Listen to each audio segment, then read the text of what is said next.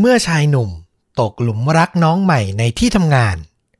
ฟังดูน่าจะเป็นจุดเริ่มต้นของเรื่องรักสุดหวาน แต่มันกลับกลายเป็นการลังควาน ที่มาพร้อมจุดจบสุดบานปลายเกินคาดเดา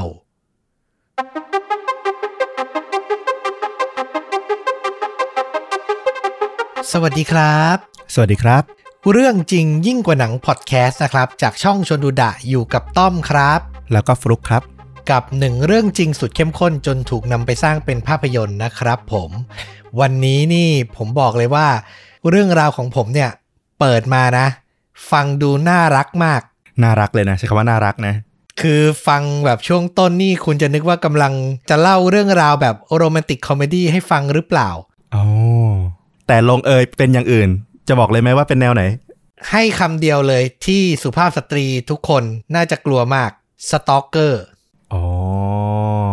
โอ้โอ้น่าสนใจน่าสนใจ จริง ๆ ก็เกิดอะไรที่เนาะอเมริกาก็มีญี่ปุ่นนี่ก็ดัง ใช่กับการที่เป็น stalker นะก็คือคลั่งไคล้คนคนหนึ่งคอยติดตามชีวิตเขาอยากเข้าไปอยู่ในชีวิตเขามากอืมๆนะครับ แต่เรื่องเนี้ยที่เรานำมาเล่าเนี่ยส่วนหนึ่งก็คือ เรารู้สึกว่าบทสรุปมันไปไกลมากๆเลยอืมไกลจนแบบน่ากลัวจริง ๆ นะครับ เลยอยากให้ฟังกัน ก็ พาคุณผู้ฟังกับฟลุกย้อนไปในเดือนเมษายน ปี 1984 ที่เมืองซันนิเวล รัฐแคลิฟอร์เนีย สหรัฐอเมริกานะครับ หญิงสาวเจ้าของเรื่องของเราในวันนี้มีชื่อว่าคุณลอร่าแบล็กในปี 84 นั้นน่ะ เธออายุแค่ 22 ปีเอง คือต้องบอกว่าเพิ่งเรียนจบมหาวิทยาลัย เรียกกันในยุคนี้ก็น่าจะบอกว่าเธอเป็น first jobber อืม คือเพิ่งเรียนจบประสบการณ์ยังน้อย ยังได้ลองทำงานไม่เยอะ แต่ตัวของคุณแบล็กเนี่ยเขากลับมีความสามารถโดดเด่น จนได้เข้าไปทำงานที่บริษัท Electromagnetic System Laboratory ตัวย่อคือ ESL เป็นบริษัทใหญ่ในสหรัฐนะอืมบริษัทเนี้ยเป็นผู้พัฒนาด้านเทคโนโลยีเกี่ยวกับการป้องกันประเทศ ก็คือทำงานให้กับรัฐบาลสหรัฐเลยเป็นคู่สัญญากัน ใหญ่โตมากๆนะครับ และวันแรกของการทำงานเนี่ยลอร่าแบล็กเนี่ยก็ถูกพาไปแนะนำตัวให้พนักงานเก่าแต่ละแผนกได้ทำความรู้จัก เชื่อว่าทุกคนที่เป็นพนักงานออฟฟิศน่าจะเคยเนาะวันแรกที่ไปทำงาน ก็จะถูกพี่เลี้ยงคนหนึ่งแหละ เดินพาไปแต่ละแผนกแนะนำตัวประมาณนั้นนะเนาะ อ่าแล้วก็จะบอกให้จดจำชื่อพี่กันให้ได้นะอะไรเป็นอย่างน้อยเนาะอ่า ที่อเมริกาก็มีเหมือนกัน ก็ไปทำความรู้จักกับแผนกต่างๆ เนาะอะไรอยู่ตรงไหนแล้วก็รู้จักกับเพื่อนที่จะร่วมงานกันต่อไปนะครับ และทันทีที่ชายหนุ่มวัย 34 ปี ที่ชื่อว่าริชาร์ดเวดฟารีเห็นเธอเข้า เขาก็ตกหลุมรักทันทีครับ มันเป็นรักแรกพบเลยนะอืมเพราะว่าลอร่าแบล็กเนี่ย เป็นหญิงสาวที่มาพร้อมรอยยิ้มอันแสนสดใส เธอมีท่าทางมุ่งมั่น กระฉับกระเฉง ต้องบอกว่าตำแหน่งของแบล็กที่ ESL เนี่ยก็คือวิศวกรไฟฟ้านะ โอ้โห ผู้หญิงเป็นวิศวกรไฟฟ้านะ ใช่ ซึ่งแน่นอนพอเป็นวิศวกรต้องคุมงานก่อสร้าง คุมช่างที่ส่วนใหญ่เป็นผู้ชายเนี่ย เธอก็จะต้องมีความแกร่ง มีความคล่องแคล่วอยู่ในตัวเนาะอืม ตัวลอร่าแบล็กเนี่ยก็ตอนสมัยเรียนก็เป็นนักกีฬาเก่าด้วย เธอก็เลยยิ่งแบบดูมีเสน่ห์อะเอาจริง ๆอะผู้หญิงในที่ทำงานที่เป็นผู้ชายเป็นหลักอะยิ่งสายวิศวะจะผู้ชายเยอะอยู่ละคือยังไงก็ยิ่งโดดเด่นอะแล้วเป็นเด็กใหม่เข้ามาอายุยี่สิบสองยังสดใสอยู่อะทุกคนจับตามองแน่นอน ถูกต้องเลยนะครับ ไม่กี่วันหลังจากนั้นฟารี่ก็พยายามตามจีบ ขอแบล็กออกเดท แต่ด้วยอายุอะที่มันต่างกันมากถึง 12 ปีเนาะ34 กับ 22 บวกกับแพชชั่นของลอร่าแบล็กในช่วงนั้นน่ะ เธอเพิ่งเข้ามาทำงานใหม่อะ ก็จะมีให้กับเรื่องงานมากกว่า ทุ่มเทอยากจะเจริญในหน้าที่การงานนะเนาะลอร่าแบล็กก็เลยปฏิเสธเพื่อนร่วมงานรุ่นพี่อย่างสุภาพ และก็พยายามจะคงความสัมพันธ์แบบเพื่อนร่วมงานเอาไว้ แต่นั่นน่ะ ไม่ใช่สิ่งที่ฟารี่ต้องการแม้แต่น้อยครับ คือฟังจุดเริ่มต้นตอนเนี้ยมันก็ดูเป็นเรื่องราวกระจุ้งกระจิ้งน่ารักเนาะรุ่นพี่ตกหลุมรักรุ่นน้องอะไรอย่างนี้ น่าจะเป็นการหาทางเอาชนะใจเธอให้ได้เออแต่หลังจากนั้นไม่ใช่เลยครับ ก่อนจะไปต่อผมขอให้ทุกคนได้ทำความรู้จักกับริชาร์ดเวดฟาร์ลีซะก่อน เขาเป็นผู้ชายที่เกิดเมื่อวันที่ 25 กรกฎาคม ปี 1948 ในฐานทัพอากาศแลกแลนด์พ่อของเขาเนี่ยเป็นช่างเครื่องซ่อมเครื่องบินให้กองทัพ ส่วนแม่เป็นแม่บ้านครับ ริชาร์ดเป็นลูกคนโตจากจำนวนพี่น้องทั้งหมด 6 คน เยอะนะ เป็นครอบครัวใหญ่ ครอบครัวของเขาเนี่ยต้องย้ายที่อยู่บ่อยครั้ง ก็น่าจะตามการประจำการของผู้เป็นพ่อเนาะ ก่อนที่สุดท้ายทั้งหมดจะได้ปักหลักอยู่ที่ฐานทัพในเมืองเปตาลูมารัฐแคลิฟอร์เนีย เวลานั้นริชาร์ดฟารีเนี่ยอายุได้ 8 ขวบพอดี และอาจจะเป็นเพราะว่ามีลูกมากนี่แหละ ก็ทำให้มีช่องว่างการดูแลเอาใจใส่จากพ่อแม่เกิดขึ้น คือต้องบอกว่าไม่ได้เป็นกับบ้านที่ครอบครัวใหญ่ทุกครอบครัวหรอกเนาะ แต่ส่วนใหญ่ของฆาตกร หรือคนที่สร้างเรื่องราวแนวอาชญากรรมเนี่ยมักจะเป็นอย่างนี้มาก่อนเนาะคือมีช่องว่างในหัวใจในครอบครัวเกิดขึ้นนะครับ แต่อย่างไรก็ตามในช่วงวัยเด็กและวัยรุ่นริชาร์ดเนี่ยได้รับการบอกเล่าว่าเป็นเด็กที่เงียบๆออกไปทางเรียบร้อย มีมารยาทดี เขาทั้งไม่สูบบุหรี่ไม่ใช้สารเสพติด งานอดิเรกเนี่ยก็จะอยู่ในพวก เล่นปิงปอง เล่นหมากรุก ถ่ายภาพ คือดูเป็นเด็กแบบเรียบร้อยมากๆเลยนะ จากงานอดิเรกเขาแล้วเนี่ยนะ เออ คือดูดีมากนะ ใช่ป่ะ เออ ในโรงเรียนมัธยมอะเขาเก่งวิชาคณิตศาสตร์ และเคมี เขาจบการศึกษาระดับมัธยม โดยสอบได้อันดับที่ 61 จากจำนวนนักเรียนทั้งหมด 520 คน คือจริงๆ ก็ดูเป็นตัวท็อป เหมือนกันนะในด้านความสามารถในการเรียนนะ และคณิตศาสตร์กับเคมีนี่ยังไงเด็กส่วนใหญ่ก็ไม่ชอบเนาะแน่นอน แต่เขาก็เรียนได้ดีนะครับ อย่างหนึ่งเลยที่สงสัย อันนี้ตอนเราฟังเนี่ยเรายังไม่เห็นภาพของคุณริชาร์ดเนาะเขาเป็นคนที่ดูน่าจะเป็นที่นิยมหรือป๊อปในหมู่สาวๆไหมก็ไม่ขนาดนั้น ถ้าคุณผู้ฟังตอนนี้น่าจะเห็นจากภาพหน้าปกได้ แปะรูปริชาร์ดฟารีกับลอร่าแบล็กไว้อยู่ เขาก็จะเป็นชายหนุ่มร่างใหญ่ แล้วก็ดูแบบว่าเข้าถึงยากนิดนึงนะ โดยส่วนตัวเราเรารู้สึกว่าอืมเออคือแบบโลกส่วนตัวสูงไม่ค่อยอยากยุ่งกับใครนะครับ แต่ในตอนเด็กนั้นน่ะ เพื่อนบ้านและเพื่อนร่วมชั้นรวมถึงพี่น้องอะ ต่างลงความเห็นว่าฟารี่เป็นชายหนุ่มที่มารยาทดี ไม่มีท่าทีของคนที่ชอบความรุนแรงเลยแม้แต่น้อยอืมหลังจบการศึกษาระดับมัธยมในปี 1966 เขาก็เข้าเรียนที่วิทยาลัยชุมชนซานตาโรซาแต่เรียนไปได้แค่หนึ่งปีครับ เขาก็ลาออกไปเข้าร่วมกองทัพเรือสหรัฐ และหลังจากใช้ชีวิตเป็นทหารนานถึง 10 ปีเต็ม โอ้โห เขาก็ถอนตัวออกมาโดยสมัครใจในปี 1977 มาซื้อบ้าน แล้วก็เริ่มฝึกฝนในสายงานอิเล็กทรอนิกส์ จนสุดท้ายก็เข้ามาเป็นช่าง อยู่ที่บริษัท ESL เนี้ยในที่สุดอืมในตอนที่ลอร่าแบล็กเข้ามาทำงานเนี่ย ฟารี่เนี่ยทำงานอยู่ที่เนี่ยนานถึง 9 ปีแล้วนะอืมและต้องบอกว่าจากจุดเริ่มต้นจนถึงปี 1984 เนี่ย ฟารี่ได้รับการประเมินผลปฏิบัติงานอยู่ในระดับสูง คือสิ้นปีเขาจะมีแบบคะแนนความสามารถในการทำงานเต็ม 100%นะนะ 4 ปีย้อนหลังนะเขาได้ 99 96 96.5 และ 96อืมคือเป็นพนักงานที่คุณภาพสูงมากนะครับ แต่กลับกันริชาร์ดฟารีเนี่ยเป็นคนที่มีเพื่อนร่วมงานค่อนข้างน้อย เพราะเขาดูเป็นคนนิ่ง ๆ บุคลิกดูแบบยิงๆหน่อย และชอบคุยโวเกี่ยวกับงานอดิเรกก็คือการสะสมปืน แล้วก็ชอบโม้ไปทั่วว่าตัวเองเนี่ย ยิงปืนแม่นอืมถึงตรงเนี้ยมันขัดกันนิดนึงวัยเด็กกับวัยทำงาน เราว่าประสบการณ์ในการอยู่ในกองทัพการเป็นทหารน่ะอาจจะหล่อหลอมให้สุดท้ายเขากลายเป็นคนที่มีลักษณะบุคลิกอีกแบบหนึ่งอืม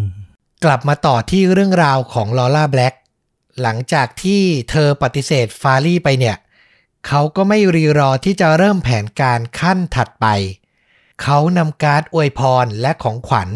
มาวางให้แบล็กที่โต๊ะอะบ่อยครั้ง บางครั้งอะเป็นขนมปังที่เขาอบเองนะ คือเอามาวางให้หญิงสาวที่ชอบที่โต๊ะนะอืมนอกจากนั้นยังไม่พอครับ เขายังหมั่นโทรศัพท์มาที่โต๊ะทำงานของแบล็ก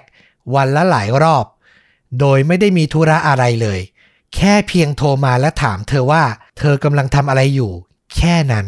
เออต้อมตอนเนี้ยเรามีภาพในหัวเป็นอะไรรู้ป่ะอืมเป็นหนังแบบแฟนเดย์อะอืม พระเอกอย่างพี่เต๋อใช่ไหมหนุ่มเนิร์ดเออพี่เต๋อหนุ่มเนิร์ดแบบแอบชอบสาวอะไรอย่างเงี้ยเอออือมแต่ว่าที่มันเริ่มเยอะก็คือ แค่ของขวัญไม่พอตอบปฏิเสธแล้วนะ ก็ยังแบบหมั่นโทรมาถามว่าทำอะไรอะไรอย่างเงี้ย คือฝ่ายหญิงอะเขาปฏิเสธไปแล้วแล้วเขาโฟกัสกับงานอะ บางทีมันต้องเรื่องการละเทศะนิดนึงถูกไหมอืมอืมแค่โทรมาถามว่าทำอะไร อยู่ที่ทำงานก็คือต้องทำงานอะนึกออกปะ คือน่าจะแบบระวังแล้วก็พอดี นิดนึง เราว่าเขาเข้าหาผู้หญิงไม่เป็นด้วยนะ เท่าที่ฟังมา เหมือนเขาไม่ไม่ไม่มีความฉลาดทางอารมณ์ในการปฏิสัมพันธ์กับเพศตรงข้ามหรือเปล่า ไม่แน่ใจ อืม เราว่ามีความเป็นไปได้นะครับ ถึงตอนเนี้ยฟารี่อะตื้อหนักจนแบล็กอะเริ่มไม่ happy แล้วมันกำลังจะข้ามเส้นจากความชื่นชอบ ความตกหลุมรักเนี่ย กลายเป็นความคลั่งไคล้และหมกมุ่นอืม ต่อมาฟารี่อะก็เป็นอย่างนั้นจริง ๆ ครับ เขาถึงกับเข้าร่วมเรียนเต้นแอโรบิก ในชั้นเรียนที่แบล็กอะเข้าร่วมเป็นประจำหลังเลิกงาน โอ้โห ผู้ชายตัวใหญ่ ๆ คนหนึ่งอะ เข้าไปเต้นแอโรบิกอะเพื่อหวังจะใกล้ชิดอะ ตอนเนี้ยภาพเราเปลี่ยนละ เราไปนึกถึงหนังแบบพวกแจ็คแบล็กแนวตลกไปเลยอะตัวอ้วนๆมาเต้นแอโรบิกอะเออ คือนึกภาพตามมันดูเป็น comedy นะเออแต่มองอีกมุมหนึ่งนะฟลุก มันหมายความว่าฟารี่อะเริ่มติดตามชีวิตของแบล็กไม่ใช่แค่ระหว่างทำงานนะ แต่หลังเลิกงานเนี่ย เขาก็เริ่มตามเธอไปแล้ว จนรู้ว่าเธอใช้ชีวิตอย่างไร นึกออกปะเออจริง มันเริ่มก่อความหวาดกลัวให้กับตัวลอร่าแบล็กแล้วเหตุการณ์ก็ยิ่งทวีความรุนแรงมากขึ้นไปอีก ฟารี่แอบเข้าไปยังแผนก HR ของบริษัท เพื่อขโมยข้อมูลส่วนตัวของแบล็กโอ้โห ทั้งที่อยู่ปัจจุบันและเบอร์โทรศัพท์ จากนั้นเขาเริ่มขับรถไปแอบดูเธอที่บ้านครับ ยังไม่พอนะ เขายังแทรกซึม เข้าไปพูดคุยกับพนักงานที่แผนกดูแลทรัพย์สินของบริษัท เพื่อหาช่องว่าง แล้วแอบนำกุญแจล็อกเกอร์ของแบล็กอะมาปั๊มเก็บไว้เองอีกหนึ่งชุด โอ้โห น่ากลัวมากเลย เราต้องนึกภาพแบบพวกทางตะวันตกนิดนึงอะแบบฝรั่งนิดนึง อย่างโรงเรียนมัธยมหรือที่ทำงานบางที่เนี่ยก็จะมีแบบตู้ล็อกเกอร์ให้เก็บของใช่ไหมเออ นึกภาพแบบนั้น ใช่เลยนะครับ แล้วหลังจากนั้นพอได้กุญแจมาฟารี่ก็มักจะแอบไขกุญแจ ดูสิ่งของส่วนตัวในล็อกเกอร์ของแบล็กอยู่เสมอ เพื่อจะได้รู้ว่าเธอชอบหรือไม่ชอบอะไร มันทำให้เขาเริ่มมโนไปเองว่าเขารู้จัก และสนิทสนมกับแบล็กมากขึ้น สถานะของเขาตอนเนี้ยเปลี่ยนจากเพื่อนร่วมงานผู้แอบชอบนะ กลายเป็นสตอกเกอร์ไปโดยสมบูรณ์แบบแล้วมันมีหลายสถานการณ์มาก ๆ ที่บ่งบอกถึงการตามรังควานที่เลวร้าย เช่นครั้งหนึ่ง ฟารี่ โทรศัพท์ไปที่โต๊ะทำงานของแบล็กนะ จริง ๆเขาก็โทรประจำไปแทบทุกวันอย่างที่บอก แต่ครั้งเนี้ยเขาโทรไปแล้วมีเพื่อนร่วมงานคนอื่น รับสาย ฟารี่ก็ฝากข้อความกับเพื่อนร่วมงานคนนั้น บอกเป็นรายละเอียดอะว่าเขาอยากจะชวนแบล็กออกไปเดทบอกทั้งวันเวลาทั้งสถานที่ แต่เมื่อต่อมาแบล็กไม่ตอบกลับ ฟารี่ก็คิดไปเองว่านั่นน่ะ คือการตอบตกลงอืมคือเธอไม่ปฏิเสธก็คือตกลงเนี่ยเหรอ ใช่ คิดไปเองมโนไปเองอะ่ะ เมื่อถึงวันเวลาที่นัดใช่ไหม เขาก็ไปโผล่ที่หน้าบ้านของเธอ ยืนกดออดแต่งตัวหล่อเลย หุย น่ากลัวแล้วใช่ปะเริ่มรู้สึกแล้วนะ เออ เมื่อแบล็กเห็นอย่างนั้นน่ะ เธอก็ตกใจกลัว แล้วก็ขอให้ฟารี่อะกลับบ้านไป เขาอะก็ยังให้ความหวังตัวเองนะ และมองว่ามันเป็นการหยอกเย้าเล่นสนุกที่แบล็กอะกระทำต่อตัวเขาเท่านั้น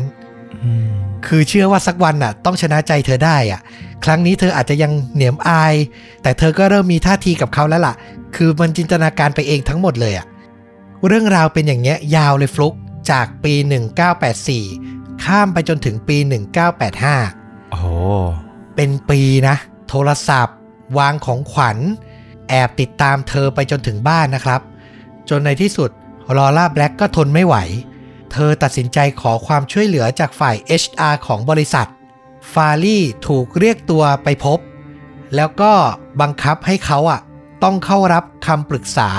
และประเมินจากจิตแพทย์อืมเขาตอบตกลงนะ ก็คงไม่อยากมีปัญหากับที่ทำงานนั่นแหละ แต่ระหว่างนั้นน่ะก็ยังตามลังควานแบล็กอย่างไม่ลดละ แม้ทั้งเจ้านายเพื่อนร่วมงานจะเอ่ยปากต่อว่าและขอให้เขาหยุดมากเท่าไหร่ แต่เขาก็ยังไม่มีทีท่าที่จะลดลาจากลอร่าแบล็กได้เลย ซึ่งการกระทำทั้งหมดเนี้ย นอกจากทำให้แบล็กรู้สึกแย่แล้วนะ ฝีมือการทำงานของเขาที่เราบอกว่าอยู่ในระดับดีมากอะ่ะ มันก็ค่อยๆตกลง ตกต่ำลง คือมันหมกมุ่นไปแล้วอะเนาะจนในที่สุดจากปี 1985 ข้ามไปถึงเดือนพฤษภาคม 1986 เขาก็ถูกบริษัทไล่ออกครับ โอ้โห จากทั้งพฤติกรรมลังควานแบล็กอย่างรุนแรงแล้วก็การทำงานที่ตกลงด้วย คือหลายคนอาจจะมองว่าเฮ้ยนี่ไงจบแล้ว แต่มันไม่ใช่เลย มันกลับเป็นจุดเริ่มต้น ให้เขาอะ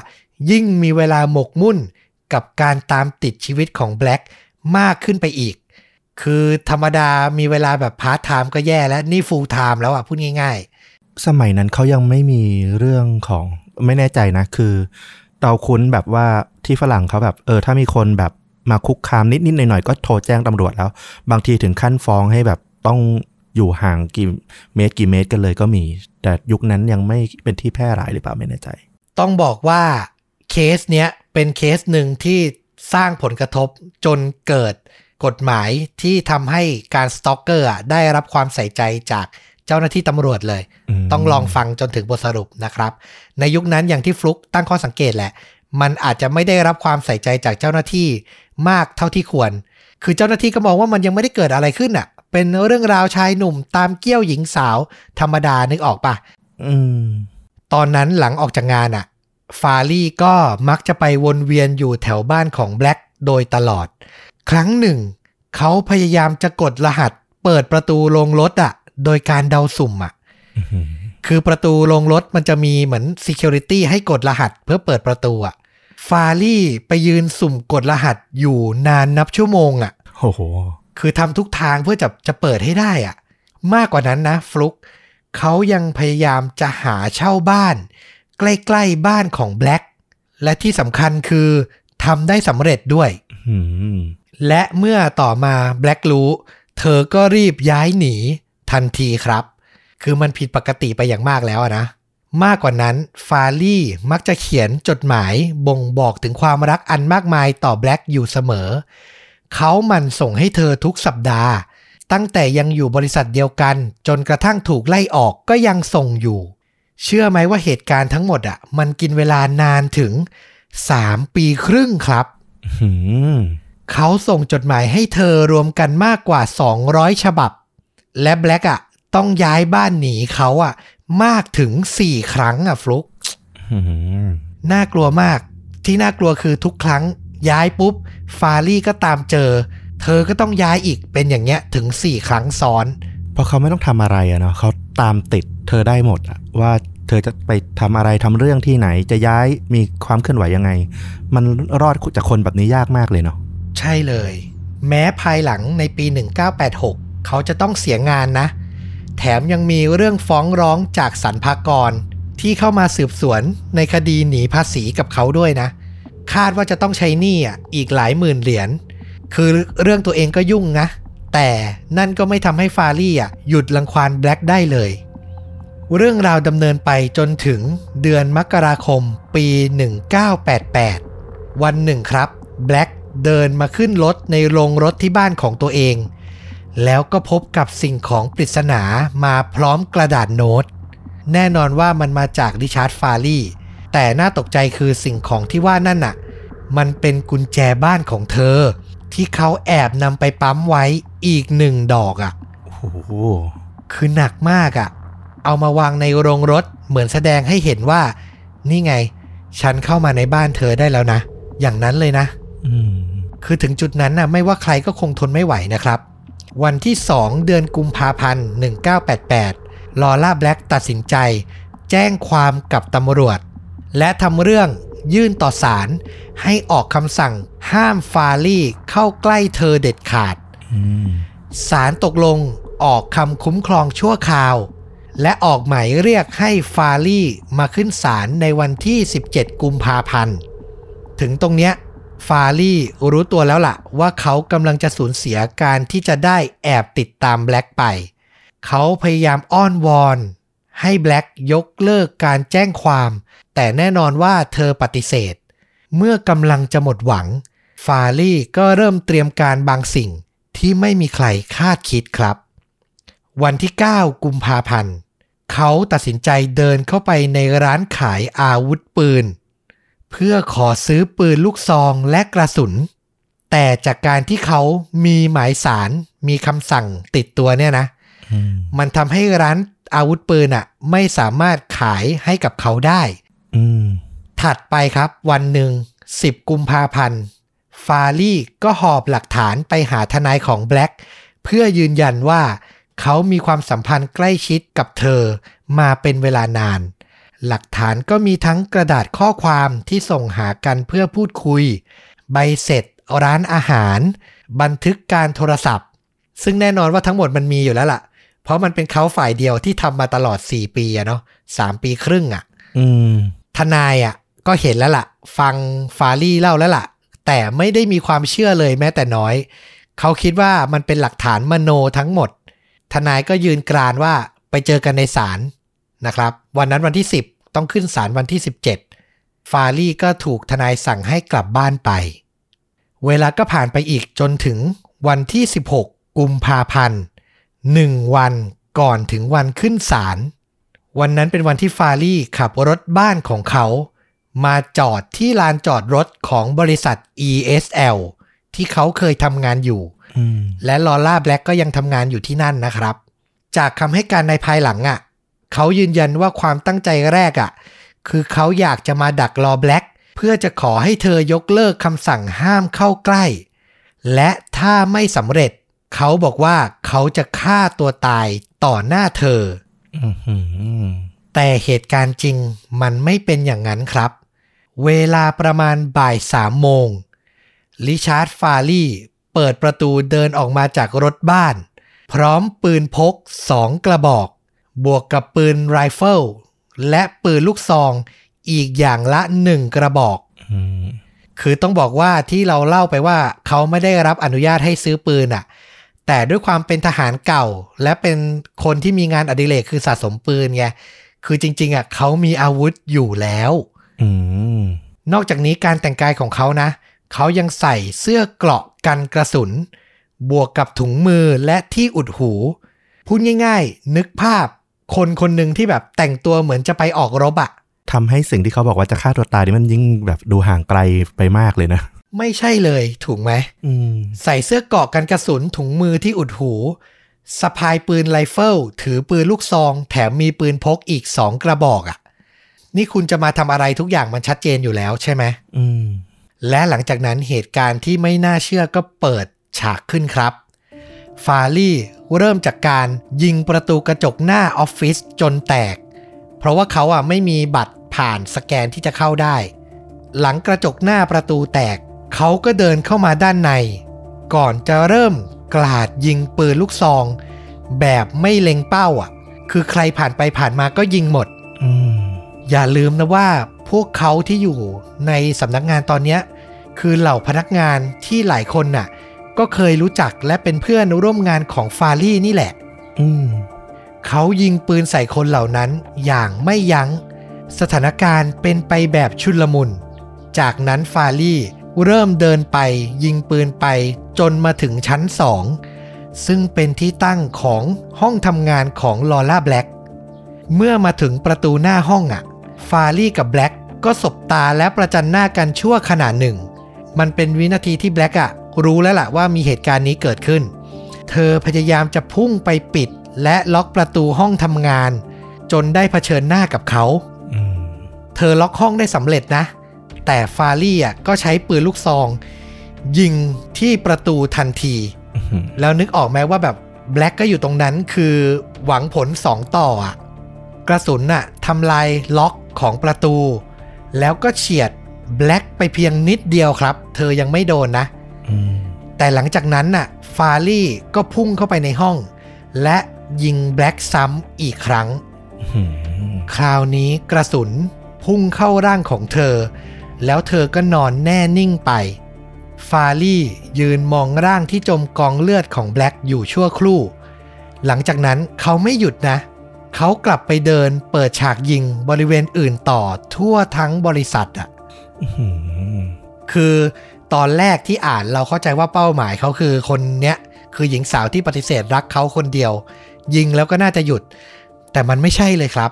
มันคือการขาดสำนึก ขาดความคิด ขาดสติทุกอย่างแล้วอะอืมความรุนแรงก็ดำเนินต่อไป ไม่นานหลังจากนั้นหน่วยสวาดก็ลงพื้นที่ แต่ฟารี่ก็ยังคงปฏิเสธที่จะมอบตัว เขาเปลี่ยนที่ซุ่มจากห้องสู่ห้อง เพื่อยิงสกัดเหล่าเจ้าหน้าที่ที่หวังจะบุกเข้ามาอืมถึงตอนนั้นน่ะ เหล่าพนักงานที่ติดค้างอยู่ในตึก ถ้าใครใกล้ทางออกก็ออกไปได้ รีบออกอืมแต่คนที่ติดอยู่ชั้นที่สูงกว่านั้นอะ ก็พยายามหลบอยู่ในห้อง หรือในมุมมืดที่ลับที่สุด โดยหวังว่าฟารี่จะไม่เห็น เวลาผ่านไป5ชั่วโมงเต็ม ที่เจ้าหน้าที่อะ พยายามโทรเข้าสำนักงานและเจรจาให้ฟารี่มอบตัวครับ 5 ชั่วโมงแห่งความกดดันนะ สุดท้ายฟารี่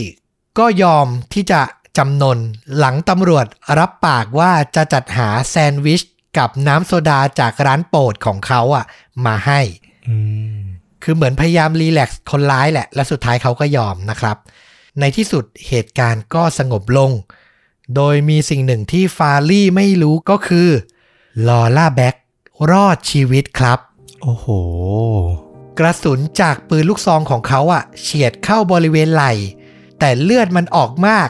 จนทำให้เธอหมดสติ ล้มลงกับพื้น และทำให้ฟารี่อะคิดว่าเธอตายแล้วไง ถือเป็นโชคดีนะ อันนี้เธอได้รับการช่วยเหลือค่อนข้างเร็วหรือเปล่าหรือว่าเลือดไหลมาห้าชั่วโมง อันนี้ก็โหดเหมือนกันเนาะต่อมาเมื่อเธอฟื้นฟลุก เธอก็พยายามห้ามเลือด ซะก่อนจนสำเร็จอืมอืมอืมเออโชคดีไปว่าเธอยังปฐมพยาบาลตัวเองได้ และหลังจากนั้นน่ะ เธอก็หลบอยู่ในห้องที่มิดชิดกับเหล่าเพื่อนร่วมงานคนอื่นๆ จน 5 ชั่วโมงนี่แหละ เธอก็ถูกตำรวจนำตัวออกมาได้อย่างปลอดภัย แม้จะได้รับบาดเจ็บนะครับ โชคดีมากเนาะอืม ไม่งั้นยิ่งน่าเศร้าไปใหญ่เลย ใช่ บทสรุปของเหตุการณ์ในครั้งนี้ มีผู้เสียชีวิตทั้งสิ้น 7 คนอื้อหือ บาดเจ็บ 4 คน รวมลอร่าแบล็กด้วยนะ มีรายงานบอกว่าฟารี่อะ ยิงปืนไปทั้งหมด รวม 98 นัดอื้อหือสำหรับเรานะ เราว่ามันเป็นโชคดีในโชคร้ายเลย ที่แบบจำนวนผู้เสียชีวิตอะไม่ได้เยอะมากไปกว่านี้ คือมี 7 คนนะครับ หลังวันเกิดเหตุมา 1 วัน 17 กุมภาพันธ์ ก็เป็นวันขึ้นศาลเนาะจะไต่สวนคดีการ stalker อะเนาะอืม ผู้พิพากษาในวันนั้นอย่างคุณลูอิสคิทเทิลก็ออกคำสั่ง ห้ามฟารี่เข้าใกล้แบล็กอย่างเป็นทางการ พร้อมกับคำพูดในศาลที่เขาพูดว่า pieces of paper do not stop bullet อืมคือผู้พิพากษาออกประกาศแหละ เป็นจดหมายบังคับใช้อะเนาะแต่เขาก็รู้แหละว่า ไอชิ้นจดหมายแค่เนี้ย มันหยุดกระสุนหยุดความรุนแรงที่เพิ่งเกิดขึ้นไปอะไม่ได้ครับ คือช้าไปอะเนาะหรือต่อให้เร็วกว่าเนี้ยเราว่ามันก็ไม่ได้เปลี่ยนแปลงอะไรอะ อืม ก็จริงนะ หลังจากนั้นก็เป็นการว่าความสู้คดีในชั้นศาลกับคดีการกลาดยิงของฟารี่นี่แหละ ทนายของเขาก็พยายามสู้ในแนวทางที่ว่าทั้งหมดอะ มันเป็นการกระทำเพราะอารมณ์ชั่ววูบ ฟารี่ไม่เคยมีประวัติใช้ความรุนแรงมาก่อน และเชื่อได้เลยว่าจะไม่ทำอย่างนี้อีก นี่คือสิ่งที่ทนาย ว่าความสู้อะนะอืมแต่อายการก็แย้งด้วยหลักฐานที่แสดงให้เห็นว่าฟารี่อะตามรังควานแบล็กมานานนับปี และความพยายามที่เขาอะเข้าไปร้านอาวุธหนึ่งสัปดาห์ก่อนเหตุการณ์ ที่เราบอกว่าเขาซื้อปืนไม่ได้อะอืมมันก็ชี้ชัดอยู่แล้วว่าทั้งหมดอะมันคือความตั้งใจที่จะก่อเหตุอยู่แล้วครับ การสู้กันบนชั้นศาลก็ดำเนินถึงวันที่ 2 ตุลาคมปี 1991 ฟารี่ก็ถูกศาลตัดสินให้รับโทษประหารชีวิตอืมแต่อย่างที่รู้ๆกันเนอะที่สหรัฐอเมริกาการประหารมันหยุดมาแบบ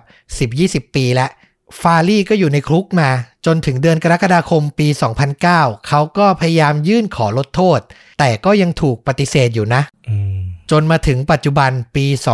2021 เขาก็ยังคงอยู่ในเรือนจำซานเควินติน เพื่อรอรับโทษประหารชีวิตต่อไปในวัย 73 ปีครับ คือยังไม่เสียชีวิตนะ ยังอยู่มาถึงตรงนี้ ตอนนี้โทษก็ยังเท่าเดิมใช่ไหมหมายถึงว่าไม่ได้มีการลดหย่อน ใช่ยังเป็นโทษประหารชีวิตอยู่ แต่แค่เมื่อไหร่ จะมีโทษประหารชีวิตอีกไหม ก็ยังเป็นที่ถกเถียงต่อไปอะเนาะอืมอืมอืมสำหรับลอร่าแบล็กหลังเหตุการณ์อะเธอต้องรักษาตัวอยู่ในโรงพยาบาลนานถึง 19 วัน โดยระหว่างนั้นฟารี่ยังเขียนจดหมายส่งให้เธอจากในคุกนะ โอ้โห เขาส่งมาบอกว่า เธอชนะแล้ว คือมันเป็นถ้อยคำแบบประชดประชันแหละ แต่สำหรับเราส่วนตัวก็รู้สึกว่า เออ เธอชนะจริง ๆ คือหลังจากนั้นเธอก็กลับมา พยายามทำตัวเข้มแข็งนะ และก็ใช้ชีวิตเป็นปกติทำงานให้ ESL ต่อมาอีกหลายปี แม้จะต้องแบกรับความรู้สึกผิด ที่มีส่วนทำให้เพื่อนร่วมงานเสียชีวิตไปถึง7คน คือส่วนตัวเราเราเชื่อว่ามันไม่ใช่ความผิดเธอเลยอืมคือคนอย่างฟารี่อะ ถ้าไปตกหลุมรักใครอะก็จบอย่างนี้เท่านั้นอะ แต่แค่เธอเป็นหนึ่งในเหยื่อที่โชคร้ายเท่านั้นเอง จริง และอย่างที่เราบอกไปสุดท้ายผลจากเหตุการณ์ครั้งเนี้ย ก็ทำให้รัฐแคลิฟอร์เนีย ออกกฎหมาย คุ้มครองผู้ที่ถูกเหล่า stalker คุกคามโดยเฉพาะ คือเป็นเหตุการณ์ตัวอย่างเลย ที่ทำให้รัฐรู้ว่าไม่ได้ละต้องคุ้มครองคนที่ถูกติดตามมากกว่านี้แล้วแล้วก็ทำให้ปัจจุบันอะคนที่โดนคุกคามจาก stalker ก็ได้รับความสนใจใส่ใจจากเจ้าหน้าที่มากขึ้นแบบมีนัยยะสำคัญเลยเนาะมีประวัติมาแล้วอะเนาะใช่ ทุกวันเนี้ยเราไม่ปล่อยปละละเลยละคือเราไม่ได้พูดว่าโอ้ย เขาก็แค่ชอบนะมันยังไม่ได้มีอะไรรุนแรงนะและเราไม่คิดอย่างนั้นกันแล้วส่วนใหญ่เห็นความสำคัญและว่าต้องโปรเทคคนที่ถูกสต็อกเกอร์คุกคามก่อนอืมอืมโดยเฉพาะในสหรัฐอเมริกาเนาะเคสของเธอก็เป็นบทเรียนสำคัญบทเรียนหนึ่งเลย จริง ๆ เท่าที่ฟังมาเอาจริง ๆ แล้วว่าเขาก็จัดการปัญหาได้ดีระดับหนึ่งแล้วอยู่แล้วนะเท่าที่ฟังนะ ทาง HR ทางบริษัท รับทราบว่ามีการคุกคามกันในที่ทำงาน ก็มีการให้ไปปรึกษากับจิตแพทย์ก่อนด้วยนะ นี่คือเขาแบบดูเป็นลำดับที่ดูแบบดูชัดเจนดีนะ แต่ว่าเราก็รู้สึกว่ามันพลาดกันตรงที่ที่ความเข้มข้น ความใส่ใจเข้มข้นนั่นแหละว่าเออสุดท้ายแบบ ประเมินคนคนหนึ่งอะว่ามีความแนวโน้มจะเกิดความรุนแรงได้ขนาดไหนเนี่ย อันเนี้ยพลาดไป แล้วก็อย่างที่ต้อมบอกเลย เราก็รู้สึกเหมือนกันว่า คือถ้าเขาตัดสินใจว่าเขาจะก่อเหตุระดับนี้อยู่แล้วอะแบบที่คิดว่าอาจจะแบบ ตัวเองตายก็อาจจะแบบไม่ได้สนใจอะนะคือได้ระบายความแค้นเนี่ย มันก็ห้ามคนแบบนี้ยากจริงๆนะ ใช่ สิ่งที่ทำได้ดีที่สุดคือ take it serious อะคืออย่าคิดว่ามันเป็นเรื่องเล่นๆน่ะ กับการที่มีสต็อกเกอร์หรือมีใครมาคุกคาม โดยเฉพาะสุภาพสตรีนะ จะโดนเยอะนะครับ คือต้องจริงจังไว้ก่อนอะเป็นการป้องกันที่ดีที่สุด ถ้าปรามเขาได้ตั้งแต่แรกๆเขาอาจจะไม่ ไม่พัฒนาความรู้สึกให้มันยิ่งถล่มลึกแล้วยิ่งหนักไปอีกเนาะเหมือนกับว่าสิ่งที่เขาทำไม่ใช่ว่าไม่มีใครเห็น ไม่มีใครแบบต่อว่านะ ก็น่าสนใจว่าเขาอาจจะแบบไม่ไปถึงขั้นเนี้ยอืม ถูกเลยสำหรับภาพยนตร์นะครับ เรื่องราวเนี้ยถูกนำไปสร้าง ฉายทางโทรทัศน์ช่อง CBS ที่อเมริกานะ ในปี 1993 ชื่อเรื่องว่า I Can Make You Love Me ชื่อตรงตัวมากนะ แล้วก็มีอีกชื่อหนึ่งคือโปรโมตต่างประเทศใช้อีกชื่อหนึ่งตรงตัวกว่าก็คือ Stalking Laura อืมนำแสดงโดยริชาร์ดโทมัสอ่าคนนี้รับบทเป็นฟารี่ แล้วก็บรูคชิลนักแสดงแบบสาวสวยเลยนะ ในยุคนั้นยุค 80-90 เนี่ย ก็รับบทเป็นลอร่าแบล็กนะครับ คือฉายทางโทรทัศน์ก็จริงนะ แต่มีชื่อเสียงและได้รับความนิยมพอสมควร คือถ้าไป search ว่า